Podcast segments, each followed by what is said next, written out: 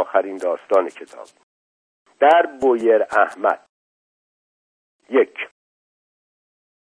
سالهای بسیار در این گیرودار بودم که کجا زندگی کنم. کودکی را در ایل و جوانی را در شهر به سر آورده بودم. به هر دو محیط دل بسته بودم. نمی توانستم از هیچ یک جدا شوم.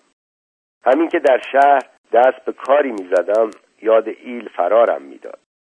همین که مدتی در ایل می ماندم هوای شهر بیقرارم می کرد بین ایل و شهر سرگردان بودم. به گیاهی می ماندم که ریشش در ایل و ساقش در شهر بود. از یکی غذا و از دیگری هوا می‌خواست.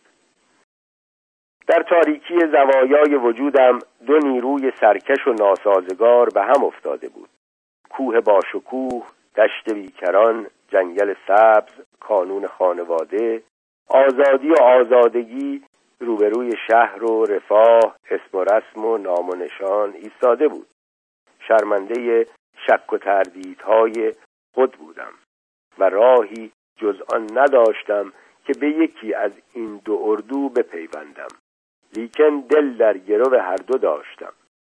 پیروزی هر یک بر دیگری جانم را میتافت. در اندیشه آشتی آنان بودم. در آرزوی پلی استوار بین این دو ساحل دور افتاده بودم. در جستجوی شغلی بودم که کوه و بیابان را به شهر و خیابان بپیوندد. آموزش اشایر همان بود که می‌خواستم. راه نجات خیش را یافتم. از آن پس دیگر نه شهری بودم و نه ایلی. هم شهری بودم و هم ایلی.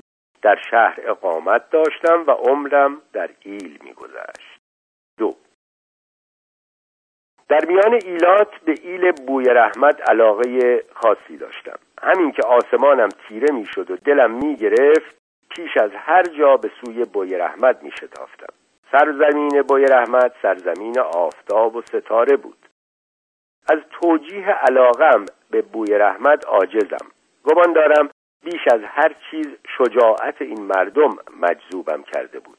گوینده شهیر شیراز سخاوت را شریفترین هنر آدمی می‌داند. من شجاعت را بالاترین می‌دانستم. تاریخ بوی رحمت پر از فتح و افتخار بود. بوی رحمت جنگی نکرد که در آن پیروز نشد.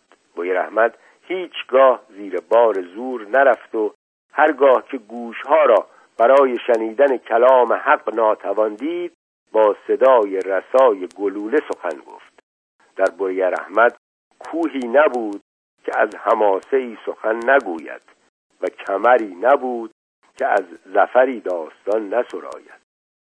انقلابات اشایر فقط در صورتی جان می گرفت که به بازوی اوریان بوی رحمت تکیه داشت. هیچ یک از تغیانهای جنوب بی پای مردی پا برهنگان بوی رحمت به جایی نرسید.